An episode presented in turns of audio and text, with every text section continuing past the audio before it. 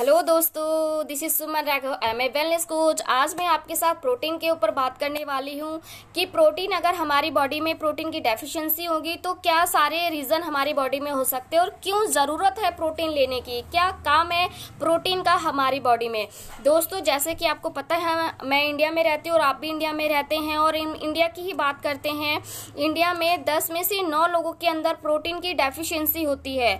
और दोस्तों साइंस ये कहती है, अगर हम जो जो हर दिन ब्रेकफास्ट करते हैं, उसमें पंद्रह ग्राम प्रोटीन नहीं है तो वो हमारा ब्रेकफास्ट भी नहीं है। दोस्तों प्रोटीन पहला न्यूट्रेंट है जो हमको हर दिन लेना होता है अपनी डाइट में। प्रोटीन अमीनो एसिड से बनता है, ये हमारी बॉडी में बिल्डिंग ब्लॉक्स का काम करता है। हमारे पूरे शरीर में मसल्स है बॉडी में बोन्स के बाद फैट और मसल्स का रेशा होता है। अगर ये फिट तो बॉडी फिट और हम कभी भी वेट लॉस वेट गेन के चक्कर में नहीं पड़ेंगे। दोस्तों, जैसे मैं आपको एक एग्जांपल से समझाती हूँ दीवार बनाने के लिए रेत और सीमेंट का प्लास्टर होता है दीवार पर। सेम वैसे ही हमारी बॉडी में बोन्स में फैट और मसल्स का प्लास्टर होता है।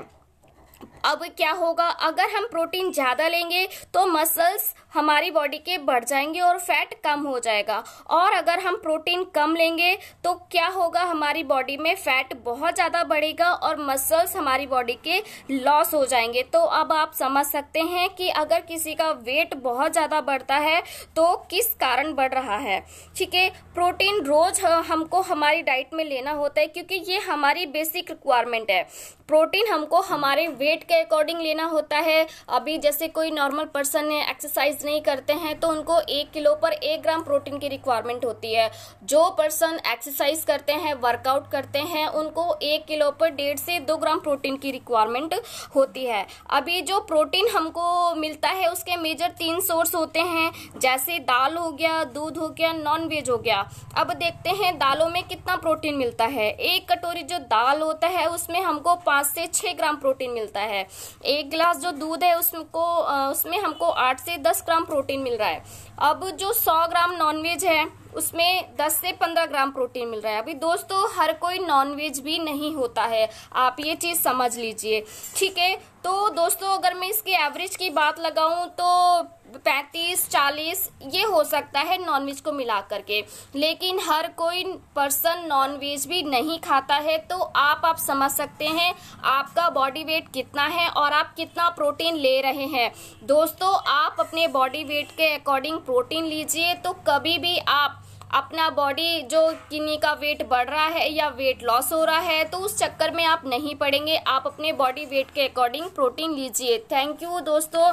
आप मेरी वीडियो को सुनिए। अगर आपको अच्छी लगती है लाइक करती है प्लीज़ आप मुझे आ, कमेंट कीजिए। मुझे बताइए। थैंक यू हेलो दोस्तों this is Suman Raghav M A wellness coach आज मैं आपके साथ प्रोटीन के ऊपर बात करने वाली हूँ कि प्रोटीन अगर हमारी बॉडी में प्रोटीन की डेफिशिएंसी होगी तो क्या सारे रीजन हमारी बॉडी में हो सकते हैं और क्यों ज़रूरत है प्रोटीन लेने की? क्या काम है प्रोटीन का हमारी बॉडी में?